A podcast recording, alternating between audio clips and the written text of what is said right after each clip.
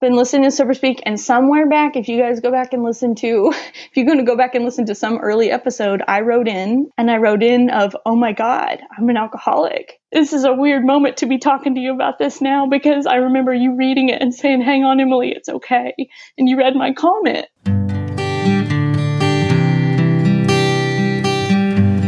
Well, hello, friends of Bill W. and other friends. You have landed on Sober Speak. My name is John M. I am an alcoholic, and we are glad you are all here, especially newcomers. Newcomers, that is, both to recovery as a whole and newcomers to this podcast. Sober Speak is a podcast about recovery centered around the 12 steps of Alcoholics Anonymous. My job here on Sober Speak is simple. My job is to provide a platform to the amazing stories of recovery all around us. Consider Sober Speak, if you will, your meeting between meetings. Please remember, we do not speak for AA or any 12 step community. We represent only ourselves. We are here to share our experience, strength, and hope with those who wish to come along for the ride Take what you want and leave the rest at the curb for the trash man to pick up.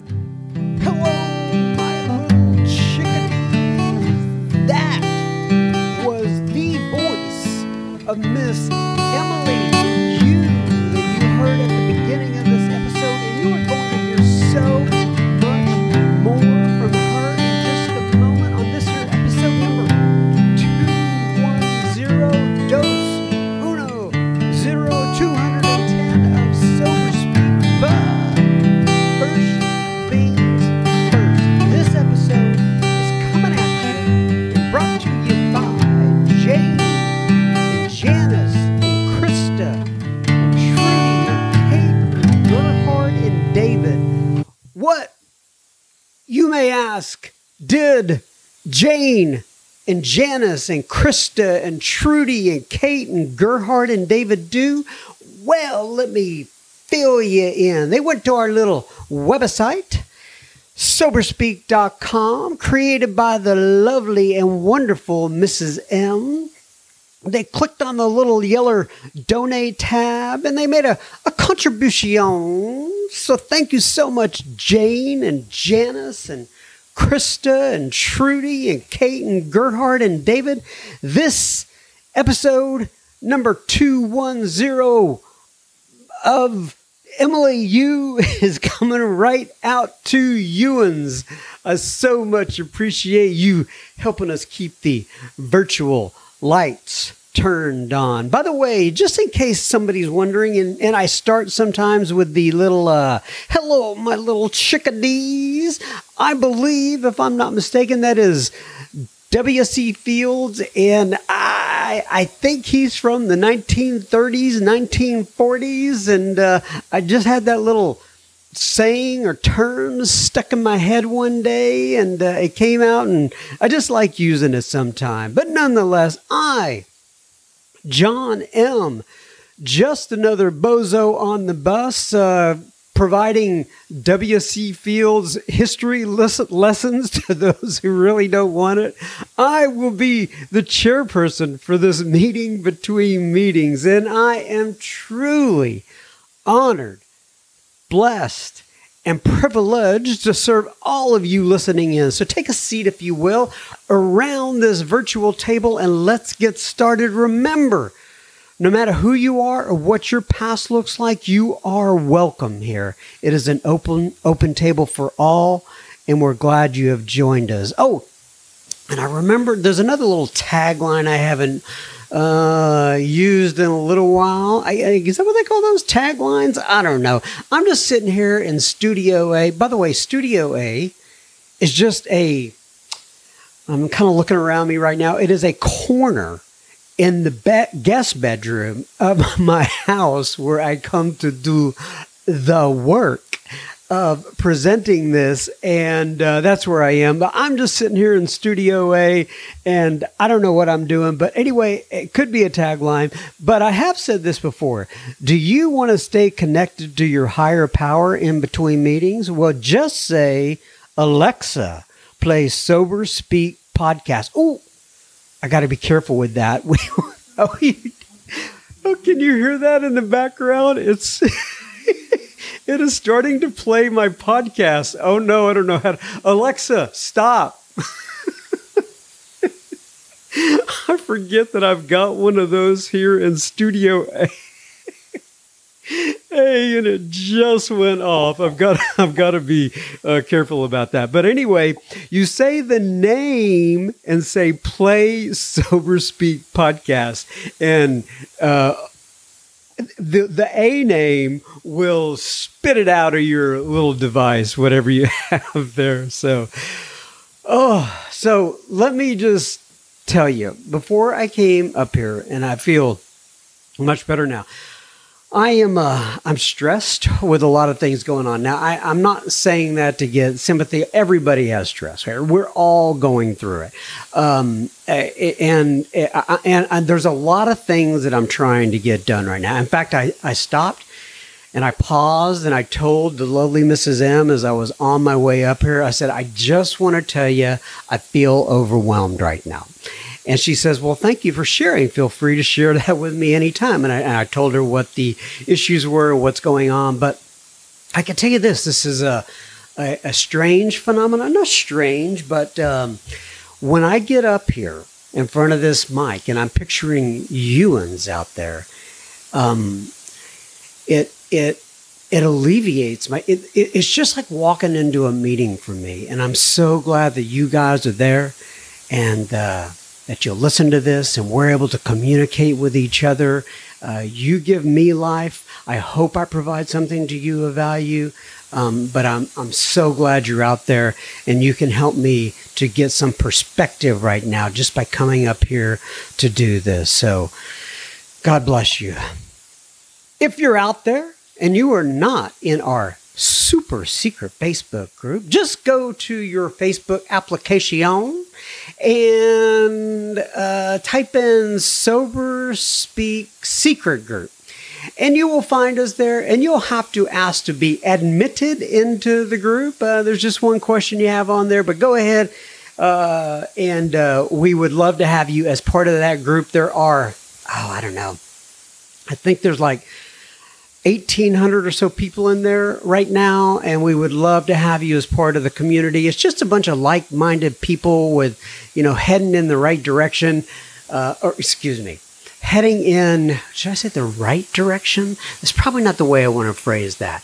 Uh, they're like minded people of the of the same mindset that are that are interested in recovery, and uh, we would love to have you in there as well. So stop on in. If you are not following us on La Instagram, we are at at Sober Speak, all one word, and. Uh, we have a lot of amazing posts out there. Miss Cassandra does both, uh, just about every one of them, and um, I though, and the one monitoring all of the direct messages, which we get plenty of. And I appreciate you guys reaching out to me through that application, the Instagram.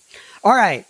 Oh, and by the way, we are on Pinterest as well. I'm trying to see if I get a little traction here and what, exactly we can and can't do here. But um, if you want to follow us on Pinterest, we're there as well at Pinterest. Uh, excuse me, not at Pinterest, at SoberSpeak, all one word as well. Now, on to the highlight here.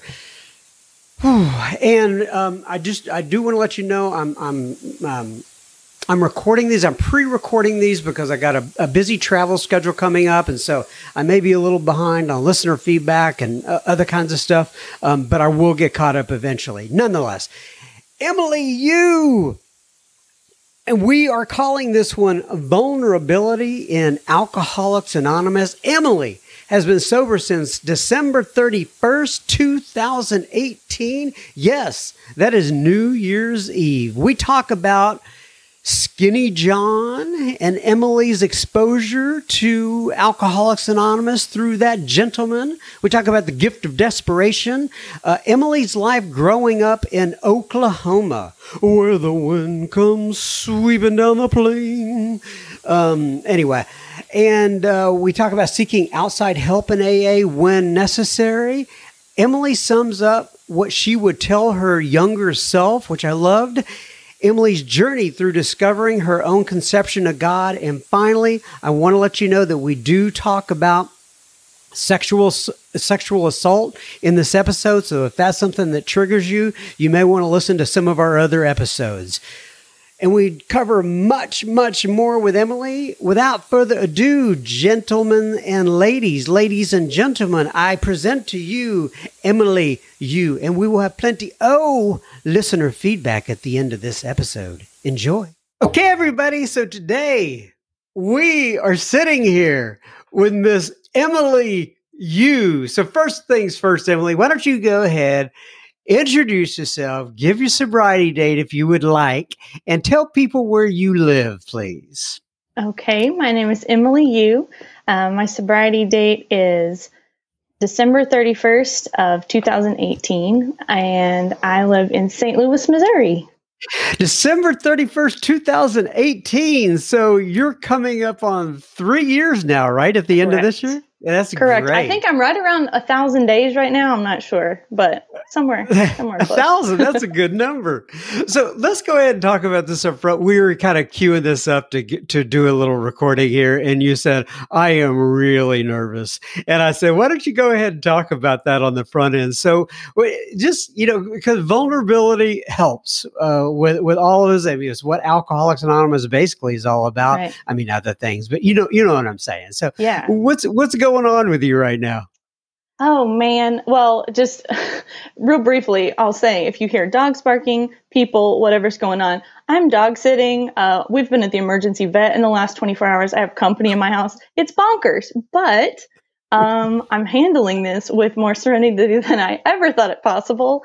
Um, I'm nervous just because I, you know, I'm always feel like, who wants to hear from me? What what the heck do I have that anybody would would want? You know, and I still feel like I'm brand new at this. I'm learning all the time. Uh, so when it comes to sharing uh, or telling my story, I just think, what in the world do I have to say that would be of worth?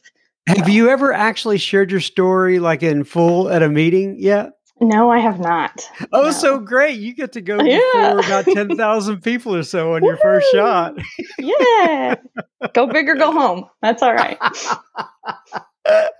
All right, so let's let's tell everybody where we met, how we came across each other. So uh, Mm-hmm. we, uh, you know, uh, some of you may have heard me talk in the past. We were doing a little uh, yoga thing on Sunday, and Emily was there every single Sunday, and she would both chair the meetings and share in the meetings. Share and share. Hey, that rhymes, doesn't it? But nonetheless, Emily was there. She would share. She would share, and I just absolutely absolutely loved your enthusiasm. And by the way, Megan P, I just talked to her right before this. She told me to tell you hello. Megan P, as you know, is is the one who uh, actually Yeah. uh, would put on the yoga classes, and uh, I know you guys are close, and so. Mhm. But that's how we came across each other.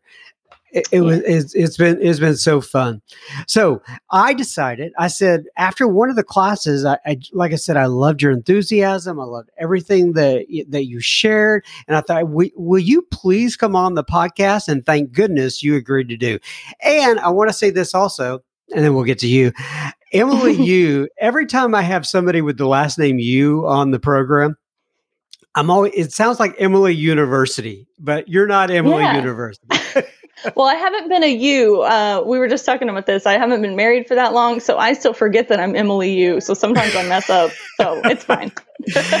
and where is that? I used to see that beautiful dog of yours. What's what's your dog's name?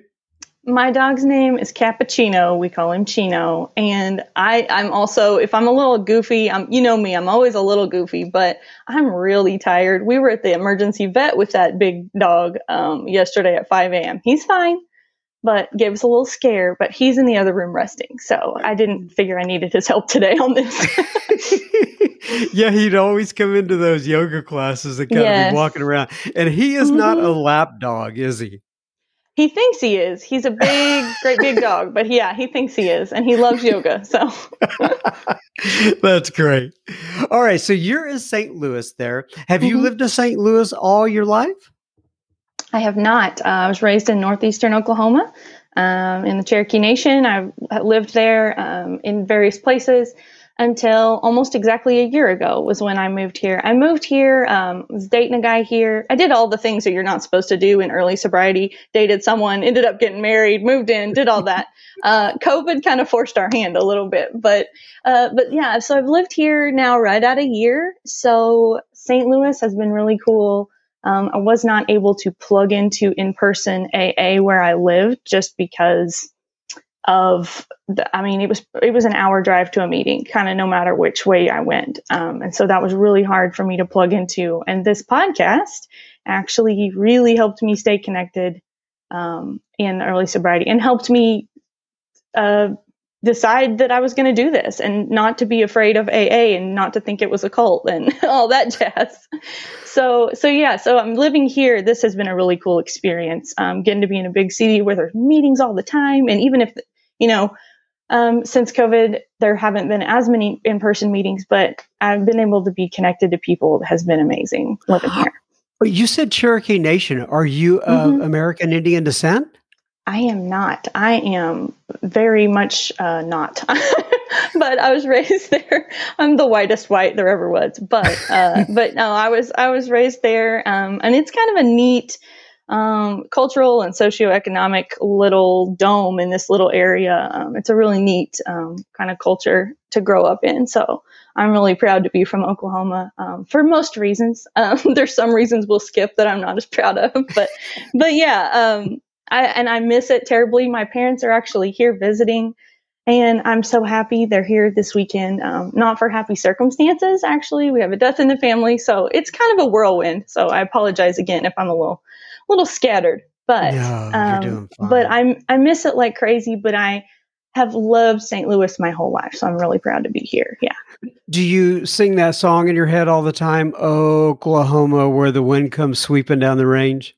Yes, yes, sir. I know every word to that entire musical, and people tease you or wherever you go. They say, "Oh, you're from Oklahoma." Do-? Yes, I do know the words. Thank you very much. so we do. We all know the words. Comes sweeping down the range, or something like that. That's about mm-hmm. all I mm-hmm. know. I definitely yep. do not know the words to the entire musical. oh yeah. okay, so Emily, you formerly Emily, some other letter of the alphabet. uh, you grew up in Oklahoma. Uh, mm-hmm. you why don't you give me some sort of snapshot? Uh, you mentioned your parents there. Mm-hmm. You know, go into your background. Uh, take me through some major milestones and whatever you want to share. Okay. Okay. Uh, so I am an only child, um, but I was really, um, I say I was raised by my maternal grandparents. I was with them a ton. My folks had me. I was the baby of several, several grandchildren. Um, and I was with my maternal grandma, my Nan. I was with Nan all the time. I was her little sidekick. And I really grew up um, in, it was kind of weird. So I'm the baby, and my Nan was a wonderful, giving, amazing woman, but she had zero boundaries. So every time there was a catastrophe, of which we had many in our family, whether it was on a big scale, on a small scale, um, I was the little sidekick and I was always right there. Just by necessity. You got a four year old in tow. What are you going to do? You're going you're going to have this kid along. So, um, I had a very strange, like my preschool years up to school age, I had a really strange smattering of running to take care of this one and running to help these folks. And I mean, we've, I've seen one of every kind of catastrophe. So, um, probably things that would be considered like childhood trauma. Mm-hmm. uh, as far as what I was exposed to, didn't know any different. And it wasn't for lack of care, but literally, what else are you going to do? You've got this kid in tow with you. Um, and my grandma was the one that everyone called for everything. So, um, a lot of it was usually just one crisis to another. Um, especially, yeah, I would say up until I was school age, and then even after that, um, just uh, always kind of always running to the rescue. So got some got some good qualifiers for Al-Anon as well. so You know, and I yeah. want to talk about this as well. I, you know, I had shared with you and the group actually that I had been going to some uh, uh, counseling re- recently. I had been mm-hmm. going to mm-hmm. some what's called brain spotting, and you sent mm-hmm. me an mm-hmm. email, uh, and it was the the kind of a feelings, uh, uh, how to identify your feelings email, mm-hmm. Uh, and I know that mm-hmm. you had had some sort of experience with that. Can can you talk about that? Sure. Um, I man uh, I'm so glad that I sought mental health care. It was way later than I should have, but um, that's another thing that uh, runs in my family. Again, uh, lots of anxiety issues, lots of clinical depression, um, and just no one had any professional help for it. So, you know, drink and drug and and um, you know, food and whatever else you can medicate with, that was rampant as well in my family. So there's not a lot of healthy relationships to dealing with your own icky stuff. It was really just go through the motions of go through whatever the catastrophe is, then numb it later. And so I didn't learn a lot of healthy coping skills, I would say. Um, and so really just didn't have any basis for that. Uh, what I, I thought was normal was, you know, um, you know, exhaust yourself and try, try, try, and you're, you know, self will, self will, and of course that doesn't work. Um, and so, um, yeah, in the last, uh, probably the year leading up to me um, getting sober, I finally, you know, sought professional counseling, and that was absolutely the catalyst for me getting sober. Me realizing a lot of things about myself. Me, uh, yeah, just really growing into uh, into the person that I am. But uh, that had a huge, that had a profound, uh, made big difference for me. Okay, so let's go back a little bit then. Um, mm-hmm. So you you're growing up uh, in Oklahoma. Uh, mm-hmm. You are with the with Nan. Um, mm-hmm. You're kind of going through uh, saving a lot of different people. When did the alcohol and or drugs come into the picture? Talk to me about that. Um, so I can't remember the first taste of alcohol specifically that I ever had. I know it was magic immediately. It was instantly a warm, happy feeling that I didn't that I didn't know before. Um, and from my early my earliest drinks, I drank to blackout. Um, and so probably when I was 17, uh, Nan passed away. She literally wore her heart out and she dropped dead of a heart attack. Uh-huh. Um, and she was kind of my only anything. She's the only person I was close to. Um, and so when she died, I was so lost. I was not close to my own parents. They had worked shift work, worked very hard, but I was not close to them. So I had these strangers, and of course I'm 17, so I think I'm grown and I know everything, right? And I don't, I'm, I can take care of myself. Um, and I always just kind of kept to myself, played by the rules, was making it through school, doing okay, not really, you know, acting out or partying or anything like that. But as soon as I graduated and made it off to college, boy, we were off and running and um, I could I could go in between. You know, I, I didn't drink all day every day, but when I did, I went real hard, and it was absolutely an escape. And at the time, it was it was working, and I could I couldn't sleep. I was dealing with a lot of grief, and I couldn't sleep, and I had a lot of nightmares. Well, if you drink till you pass out, you're out. You know, um, so it was working, and so I, I drank uh, quite a bit. Um, have no idea. I don't remember undergrad, like the first few years of school. I don't remember any of it. It's an absolute miracle that I even went to class. But uh, but then um, when I was 20, uh, in one year we lost, I think it was four or five other family members. It was just like every three months someone else close to me died, and I really wasn't super. Um, super close to God or what I, who I thought God was. But man, I was mad because who is this person that's supposed to be taking care of us? And so I started real quick not getting along with that guy. Whoever that old guy in the sky is that I thought God was, um, he was not taking care of me. He hadn't given me all the things I thought he was supposed to have given me at this point, you know. Um, and boy, he sure was causing a lot, wreaking a lot of havoc, you know. Um, so so that at that point i started drinking pretty heavily and i could hold my, i'm a pretty big girl i'm a sturdy german girl um, i could hold my liquor and i was proud of it and I was tough. And uh, all of the family catastrophes didn't stop. And I still had that innate sense of growing up with Nan of running to the rescue of everybody. But I realized really quickly I wasn't capable of any of that. So I also uh, also drank to numb that because that was a weird feeling of I'm supposed to be an adult and when you're 20, you are not an adult and you're not capable of anything, but you're you're expected to be. So um so yeah, my my early 20s uh I drank real hard, but I still played by the I still made it to class, still made A's and B's, have no clue how, but still did it. So um it worked for quite a while. Uh, alcohol was working for me. It was keeping, it was allowing me to sleep it was allowing me to kind of reach out and make a friend. I thought, you know, I, was, I had drinking friends for sure. Um, and so it absolutely uh, got me out of my shell. And I thought it was fixing, you know, it was putting a lot of band aids on a lot of problems, is what it was doing. We will be continuing our conversation with Emily U in just a moment. Just a reminder, you're listening to Sober Speak. You can find us on the World Wide Web at soberspeak.com. Uh, you can also find the donate button on our website, which you can use if and only if the Spirit moves you to do such. Please keep in mind this is a podcast funded by you, the listener. All right, now back to Emily. So you are in this state uh, to where you're, uh, I guess you would call it what they say, not a functioning alcoholic, whatever mm-hmm. the case may be. Yeah. I'm assuming yeah. at some point it started to turn on you. Can you walk us through mm-hmm. that phase?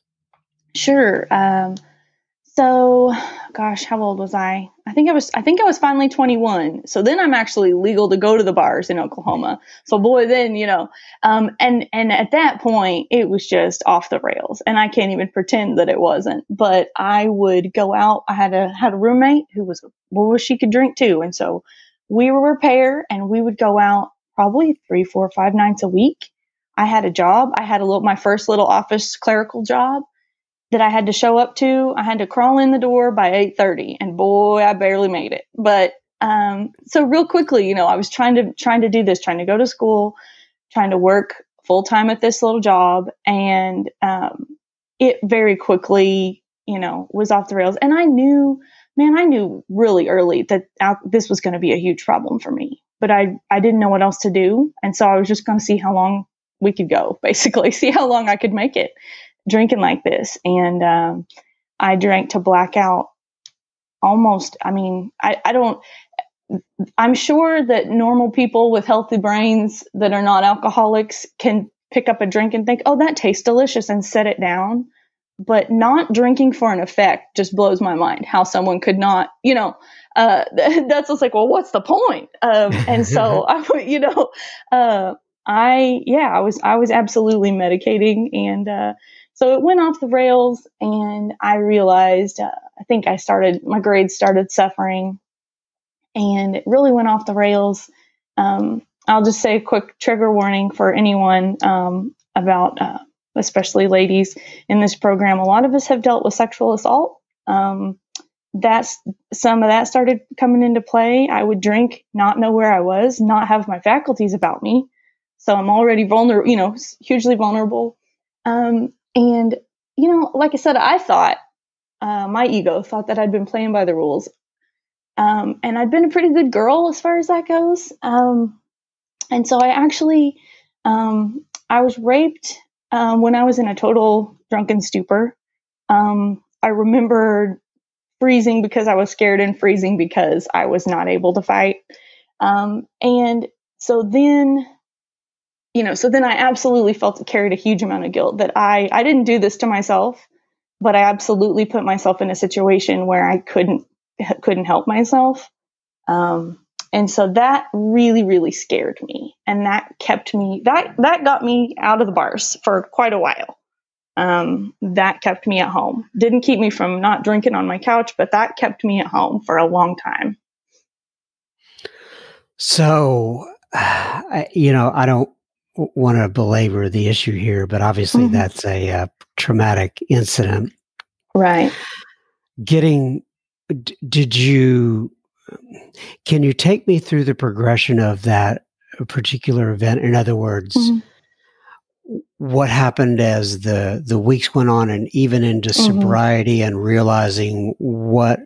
Eh, j- mm-hmm. j- just take me through your thought process with all that. Sure. At the time, you know, um, I at this point I, I, realized that I had a problem. Um, and at this point, I was getting close to finishing college. Um, uh, my assault happened by someone who I was in every class with him. So I couldn't handle that, couldn't face that. So I dropped out of school for a year. I was so close, so close to finishing. Um, but I dropped out of school for a year and I thought, I'm just going to work. Just going to get up. I'm going to go to work every day. I'm just going to be straight. You know, I can do this. I just got to get away from those people and everything's going to be okay. And I thought if I, you know, reinvented myself with some new people, well, of course, that that didn't work either because unless you absolutely um, cut out all of those, you know, all those habits, it's not going to change. But um, that put a big, you know, that slowed me down in school. So eventually, I did finish school. Um, and when I graduated, I knew, okay, I, I can't, I can't be doing this. And I decided that, okay, I'm just not going to drink. I cannot drink. I know that bad stuff happens. I'll just not drink. But there was no spiritual change, no asking a higher power or any power greater than myself or outside of myself to help me. I just thought, okay, I'll just not drink. And I honestly did it. Um, so I was just a dry, oh man, I was an ass. I was just a, I was just a horrible, you know, I was just a dry drunk. Um, Did anybody, or, had you shared yeah. with anybody what had happened to you or was this just all internal? Eventually, no, eventually I did a few people. Um, sadly, this and ladies listening might know this. Uh, when you ever get around to, to letting loose of this big horrible thing, you're talking to another lady so much of the time they go, Yeah, I know, me too it's happened to so many people and we don't talk about it. And um, it was almost like I thought I had this big, bad, horrible thing happen to me and that I was so special and so unique and I wasn't. um, and so, you know, no, nothing, I never pursued anything legally or anything like that. But um, but my but so my self will is just like you know i can i can do this. I can fix this. I'm going to keep myself safe. I'm going to keep myself out of harm's way. Um you know to some extent that works but not uh, you know not totally. So you know I, I i worked i got out of school and worked and um still would be in situations where i thought okay now i'm an adult. Now i'm at a I'm at a conference or I'm at a this or that, and I'm going to have a grown up lady drink. I'm going to have one martini and, you know, whatever it was. And this is different. And it, it just never was. Um, so that went on for five or six years and it just never was. And I could go a year, two years, six months. I would have these big long stretches of time with no alcohol. So I'm like, you know, it's not a problem, right? But I, I, and I always thought that I just changed my mind. I always thought that I just decided, oh, well, I'm just going to have I'm going to go have drinks. I deserve it this one time. And it turned into a, a bender every time. Um, and so my, my, my bottom is not really like a big dramatic, you know, or, or a big, um, special event. It was just like tired of the same old crap. Um, and, uh, dealing with the mental health issues, um, I had, I at the time I worked a job, and my boss was, she knew I struggled with mental health stuff, and she was very unsupportive. she was, um, she joked about stuff all the time, made some horrible jokes at my expense, um, and so I quit my job, which I've never never quit anything. I'm too bullheaded. So, but I quit my job. Um, I've always had at least one job my whole life, and absolutely just quit my job I came home and said, "Oh my God, what now?" um, but just had to get out of there, and that was probably the first time I'd ever taken a stand for my own good, my own my own mental health, and knowing like, okay, this situation I'm in, got to get out of it. I can't. These half measures of trying to eke around and just get by are not working. So um, that was really the the path that I guess that would be my bo- quote, you know, bottom, my rock bottom how um, did you know about it? How did you know about Alcoholics Anonymous? I had met um, a man, which his name was Skinny John. We called him Skinny because um, you know there's lots of Johns in AA. Um, right. And I long before I had met him in college, um, and Skinny was uh, Skinny has since passed away now, but Skinny was the face. He was the big book before I ever cracked the big book. Um, met him, and he was like that one thing that I remembered, like, oh yeah, Skinny was all right, and he was sober. And he yeah, he was uh, he was a man skinny had been homeless. He, i could tell skinny stories all day. But uh but so that kind of you know had me thinking like okay maybe maybe it's not that bad because skinny was pretty cool. He was a cool dude. Um, skinny had been homeless before. He was just like this he was kind of half cuckoo like the rest of us. He was great. And so i thought well you know skinny's not the worst person in the world. So at that point i finally um, sought mental health care. And you know you don't go into therapy on a winning streak usually. Um, that's not usually how that works but so i go in thinking i've got all these problems right? Like i'm fighting with my dad. Uh, uh, at the time i had a boyfriend he's a pain in the ass and i've got all these people right? So i go into therapy. I'm like you got to fix all these people. Can you please tell me how to get you know fix all these other people in my life so that my life will be better and i'll be darned if i was not the common denominator.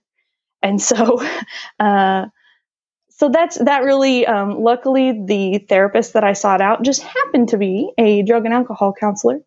Um, and i ended up uh, yeah i was i was doing sessions with her and i came in and we we had talked we talked about alcohol quite a bit um, probably and that was probably a tip off to if you if it's not such a problem why do we have to talk about it all the time?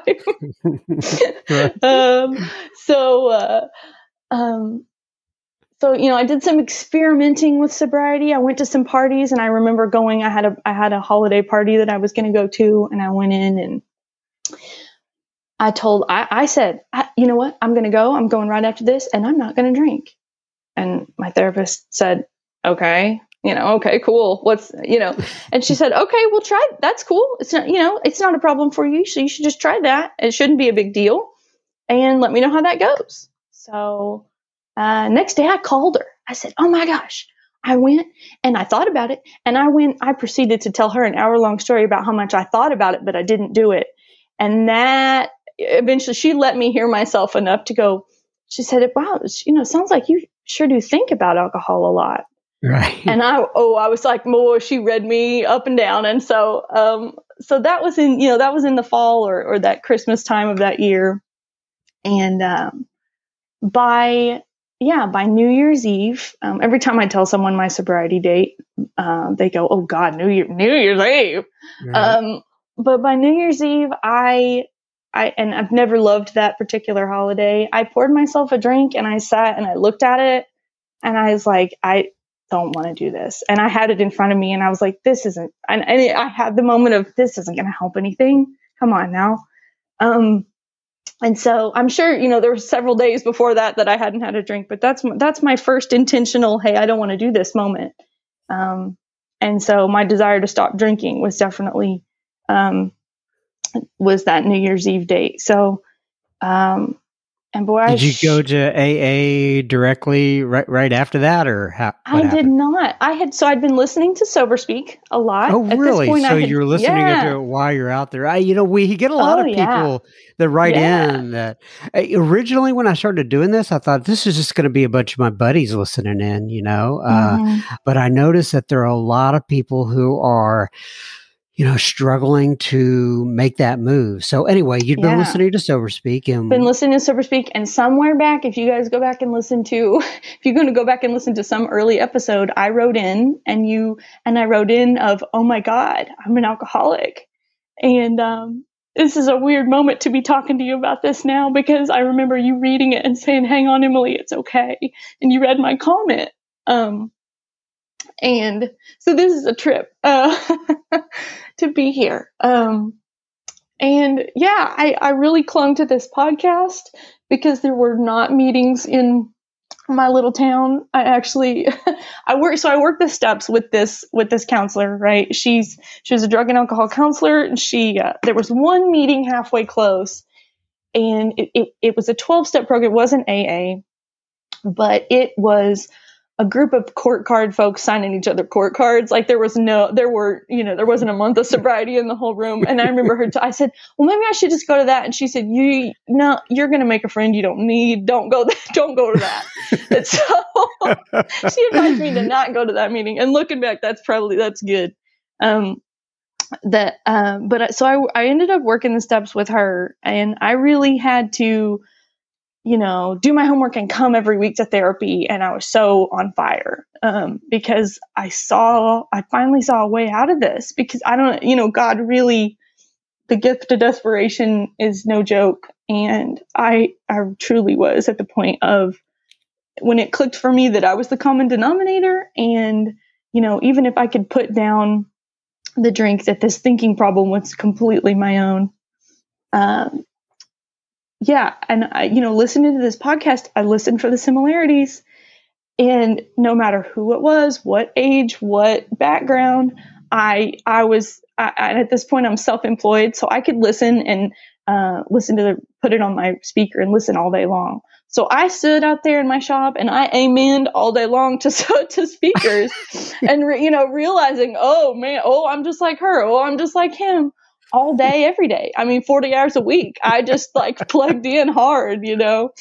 Um, so, so absolutely this podcast and other sober podcasts and a few other mental health resources totally in early sobriety were my lifeline because I didn't have meetings. And I know that uh, you know we have a common friend, Buddy C, uh, mm-hmm. who has a podcast called uh, "A Tao of Our Understanding," I believe is what it's mm-hmm. called. And I think that's one of the ones that you grasped onto yeah. as well. Am I right? Yeah, and that's that's been more recently, but that oh man, that has been instrumental in um, I, am at this point, so since I moved to St. Louis, I'm now working the steps again with a new sponsor because I've worked the steps, but um, worked the steps, but not, you know, I would say it wasn't real because it, it, you know, it, it's a completely different experience. So I'm getting this cool new, uh, just, just cool new. I'm just so re-energized uh, about AA now, um, being here in the city. So um, yeah, my concept of God, and I took a long time working on my third step this last time, and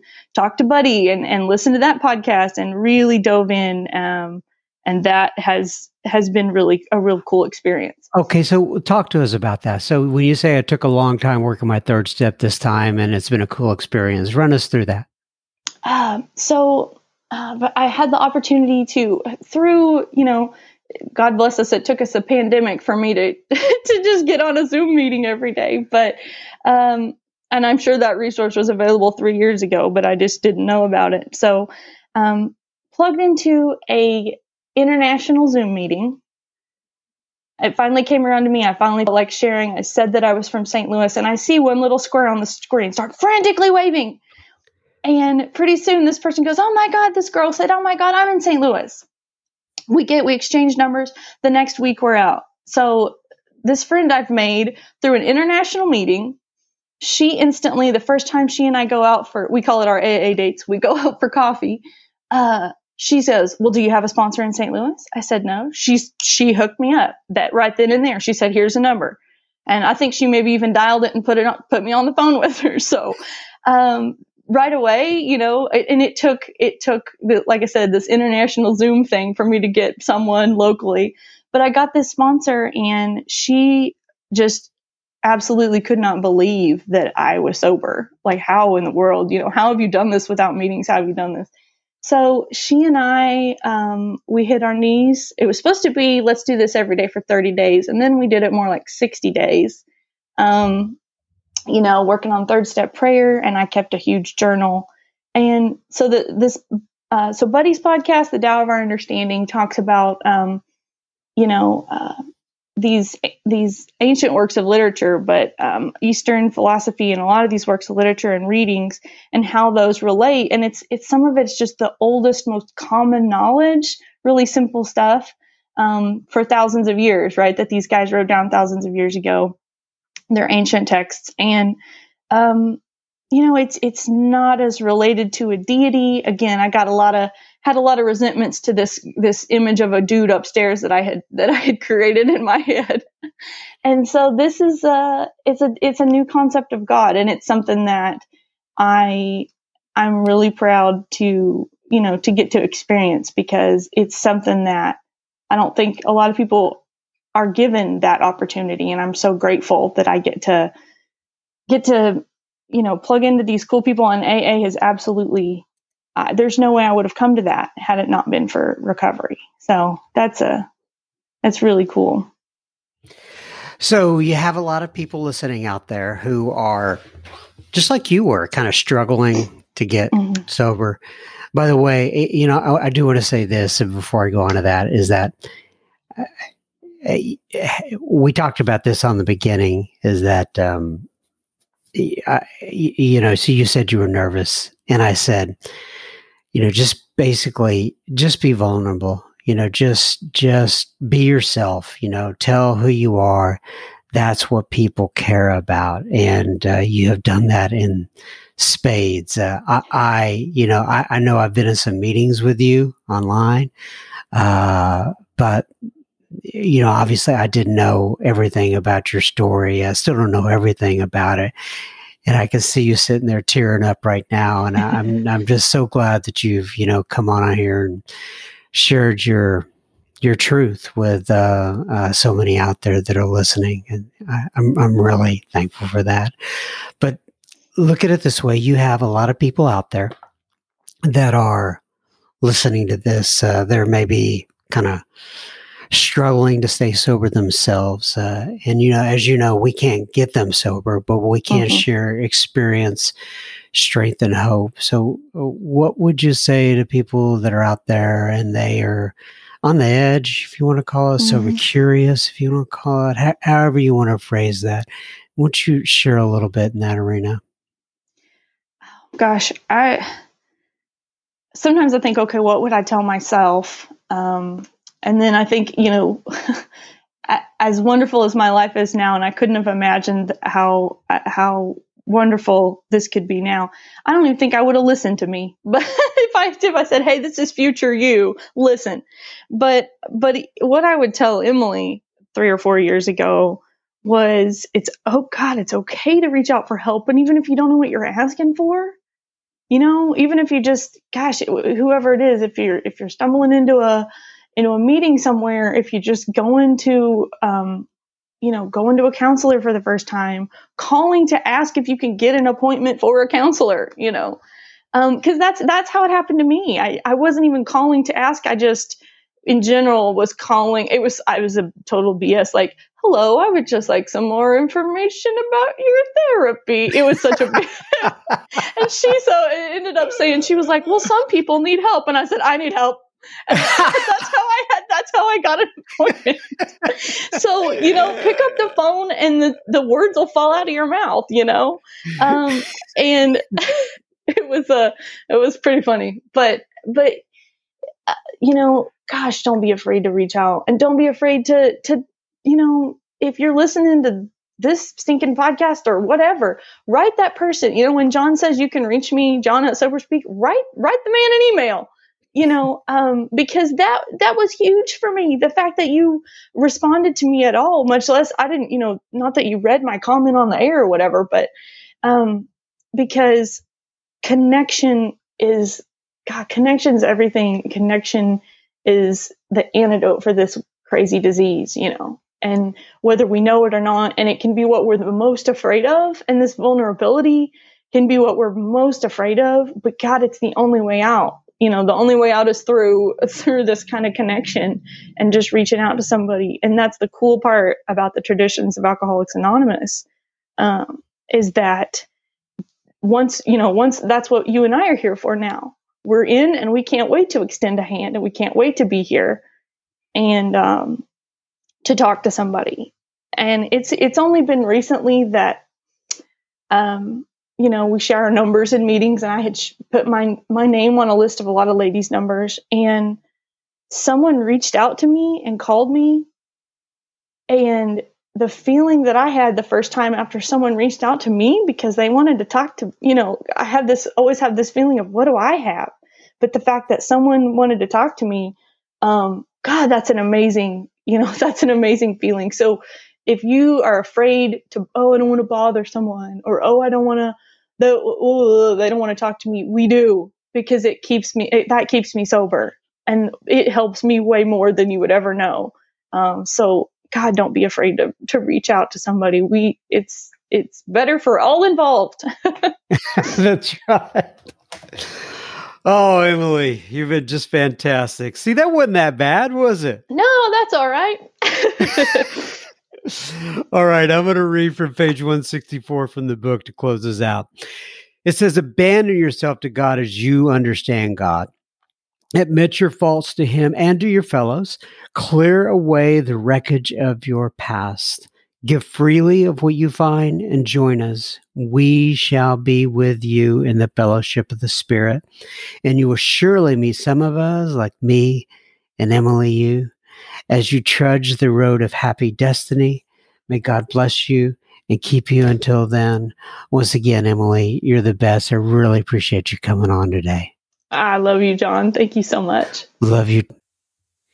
Emily, you are the best. Thank you so much one more time for spending time with me and sharing your story. We all appreciate it. God bless you.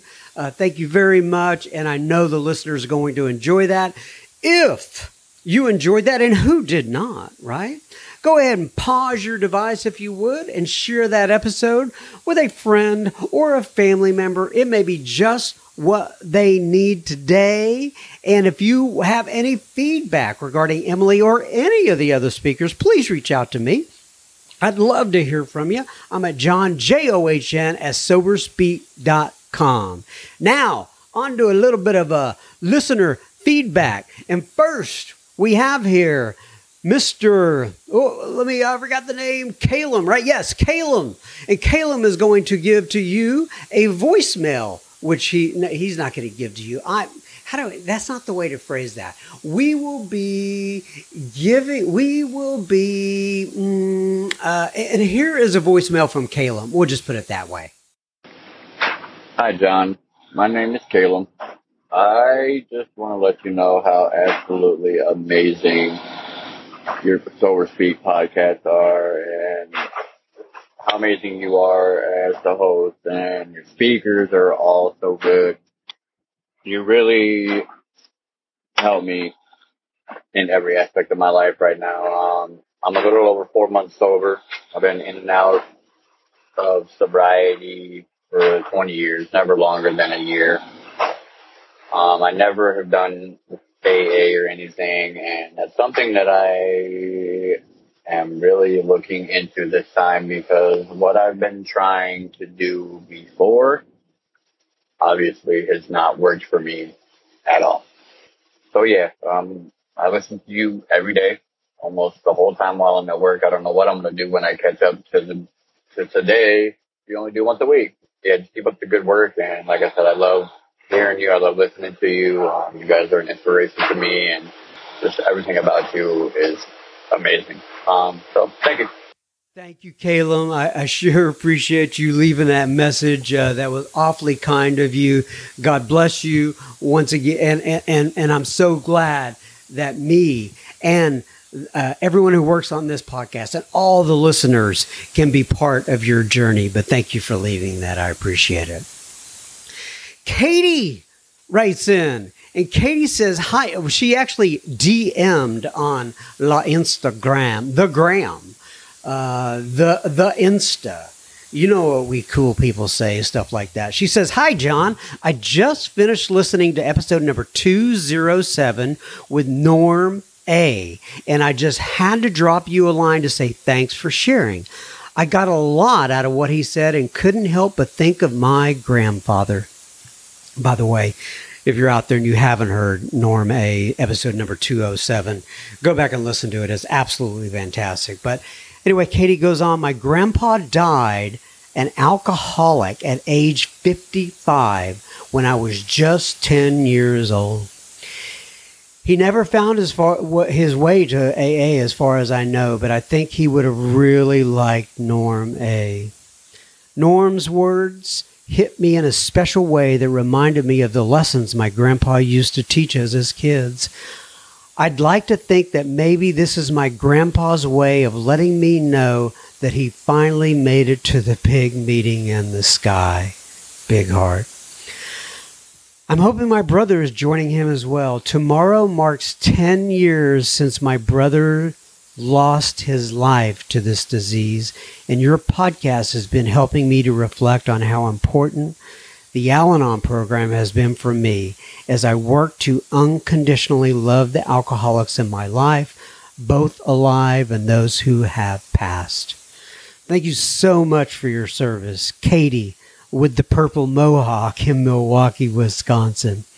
Katie, what a lovely note on Instagram. I really appreciate you.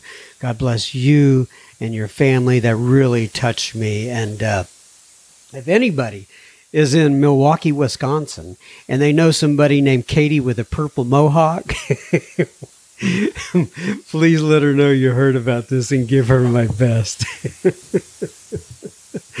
Thank you, Katie. Thanks for writing in. Okay, so oh, here is a post from okay so if you listen on apple podcast or itunes they used to call it uh, and you're able to give a review they let you give reviews in there and, and and I've not been as caught up as I should. By the way, if you ever want to give a rating or a review on Apple Podcasts, you can. But this is one that I got. Hey, folks, I, I give you everything, right? The good and the bad and the ugly. And so, anyway, somebody named N.W. Robert, that's just the, uh, you don't get their real names. It said all he posted was, and I'm assuming Robert is a male, uh, it says, it says uh, about my podcast, it says, What an incredible recipe for relapse in all big capital letters, uh, letters. And then it says underneath that, it says, How about more recovery and less psychology? Now, it, uh, you know, and I don't know exactly what Robert listened to, but I, I get it, right? I, what I do uh, is not everyone's cup of tea, and you can't please all the time. I wish I could communicate. N.W. Robert, if you want to send me an email and you know just have a, a, a, small discussion about it, I would love to know specifically what you're talking about. But nonetheless, you know we got a lot of people who do enjoy the program. But anyway, N.W. Robert, uh, I do, I'm assuming that somebody. So if you, hey, do me a favor, if you're listening out there if you if you are in the northwest area of the United States and you know somebody named Robert, if you could just ask them if they left a review on on Apple Podcast about sober speak. I would like to know that. But anyway, God bless you, NW Robert, wherever you are. I do hope you're finding what you need. And you know, so I, I, I get the less psychology portion, I, I, I did do so. I did I did one episode a long time ago where we did have a counselor and we talked about oh what do we talk about oh shame and stuff like that. Maybe that's the only uh, episode he found or something like that. Uh, who knows? But nonetheless, but here is another post on Apple Podcasts, and this one comes from Kirsten H. I'm not going to say her last name, but it, it is there. But she says, John M., can you find some tapes on Clancy from California? Also, there's a man named Norm A., an old timer. He died now. I would be it would be great to hear him. These two, thanks. And you know what? I do need to post something from Clancy. And uh, we did post Norm A. Uh, to your wish is my command, Miss Kristen. Uh, thank you for posting that. And uh, you, you know what? I, I forget that. I, I know who Norm A is, and I know who Clancy is, and I know a lot of these old timers, but I forget that a lot of the people coming into this podcast for the first time don't know these old timers. And I, I think I'm going to start doing more more of that. I, I, had a suggestion from some of these other people. Um, I just, you know what it is? I've got to go back. I got to find the tapes. I've got to listen to them, make sure they're clean from an audio perspective, and that it, you know, it, it was one of their better talks or whatever the case may be, and then get it uploaded. So uh, anyway, I appreciate you writing uh, uh, with that uh, that review that you left there, Kristen. I sure do appreciate it. Krista, not Kristen, but this is another one. This is Krista writes in and she says, Hi, John. Oh, this is, uh, Krista wrote in with a little, she, she made a, a contribution and, and the amount, I usually don't talk about the, the, the amounts, right? Any amount is good. And by the way, I just want to reiterate if you have the chance, once again, between mm, uh, giving a contribution to my silly little podcast and giving to your local group, I would much rather you give that to your local group, okay? Uh, because that's where the real work and the real action in Alcoholics Anonymous, Al Anon, and any of the other 12 step groups is taking place, and I would rather you give it there. But anyway, Krista, she, she made a little contribution, and and it was a weird amount. I'll, I'll, just put it that way, right? And I'm going, now, how did they come up with that amount? And I wrote back and I said, hey, Krista, w- where did you come up with that amount? And they said, John, this was the amount. Uh, the amount was such and such, and and I thought you may think it was a sobriety date, but it's not. It's the exact amount I had left on a gift card. I thought that was great. and she says, I will donate more as I listen more. You don't have to donate anything, Krista. Just keep listening, okay? Uh, she says, after I get a job, just keep listening. No more donations needed, or none at all. And like I always say in the middle of the broadcast, you know, only if the spirit moves you, you know, this, this is uh, God will take care of me. I, am more than fine. But nonetheless, I, I, just thought that was hilarious. It was the match she had on a gift, gift card. And she says, I found your podcast yesterday when I was searching for something recovery based to listen to on a longish scenic drive. By the way, she sent me pictures of her scenic drive and what she came across, and it was absolutely beautiful out there. She said, In the past, I've listened to YouTube speakers and I was delighted to find your podcast. It is fantastic and I have shared it with many folks since yesterday. I love the interview format. You are quite talented, John. Well, I don't know about that, um, but we, we have some really cool people that we have on here. My job, for the most part, is to get out of the way.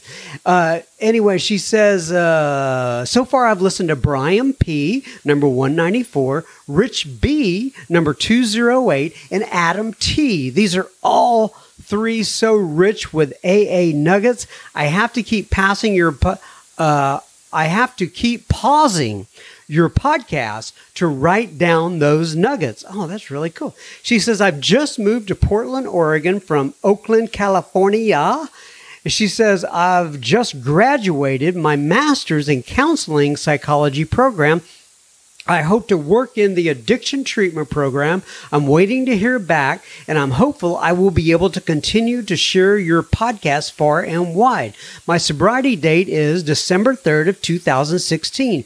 Thanks for using your gift to carry the message, John. Gratefully, Krista. Well, thanks for using your gift and going back to school and getting out there in that addiction treatment program. We always need good, good people out there with a good heart. And I'm so glad that you've gone back to school and gotten your degree. That's absolutely fantastic. Timothy writes in, and Timothy says, Hi, John. Thanks for letting me in the super secret Facebook group. I heard so much about what no problem, Timothy. Thanks for joining us. I really appreciate you. He says, I've been sober for most of the time since 2011, and I recently had my first ever three year cake after my after my second two year and my third one year cakes in that time. I live in Tumbler Ridge, BC, Canada, population 1,000 ish. I moved back here three years ago after going to school in Vancouver.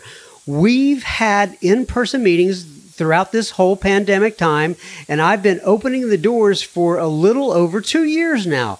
our little fellowship here is growing. We have almost 10 people coming somewhat on a regular basis now, but when we started, it was usually just me sitting in my van listening to the Sober Speak back catalog.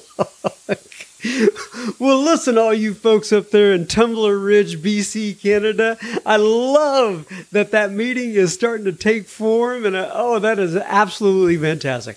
All of your guests have been just what I needed. One in particular, I can't remember who said it, but I've been using this line quote, The first time I did my step four, I stole some rope. A few weeks later, there were some horses attached to that rope. I don't remember who said that either. I wish I could, but that's really funny. And anyway, he says, So much I'm basically known for it around here now. well, good for you. Uh, I. I can't remember who said that now. I should probably give proper credit to the anonymous person who came up with it. And now that I'm doing things right, well, you know, hey, listen, just about everything that comes out of my mouth I've heard in the rooms before, and I can't always remember where. But uh, but that's great. Oh, and the other thing I've heard is that you should give the person credit at least three times, but after that, hey, it's yours now, right? Anyway, he says, yeah, that line really resonated with me, and I think back to my first times half-assing the steps, looking at searchless, searching and fearless, and thinking, oh, I've, I've, I'll give it one of these uh, one. Oh, oh, I'll give it one of those. Anyway, he says, and I don't know why. I think he's written it before. I don't know why he signs it this way, but he says, maybe Timothy, you'll have to write me. Let me know. He says, Jesus loves your mom. Signed Timothy. Well, thanks. I guess. All right, everybody. That's it for another ep of Sober Speak, thank you so much. God bless you. And thank you, thank you all so much for being there. Keep coming back. It works if you work it. I take this one week at a time. Hopefully, we will be back next week. God bless.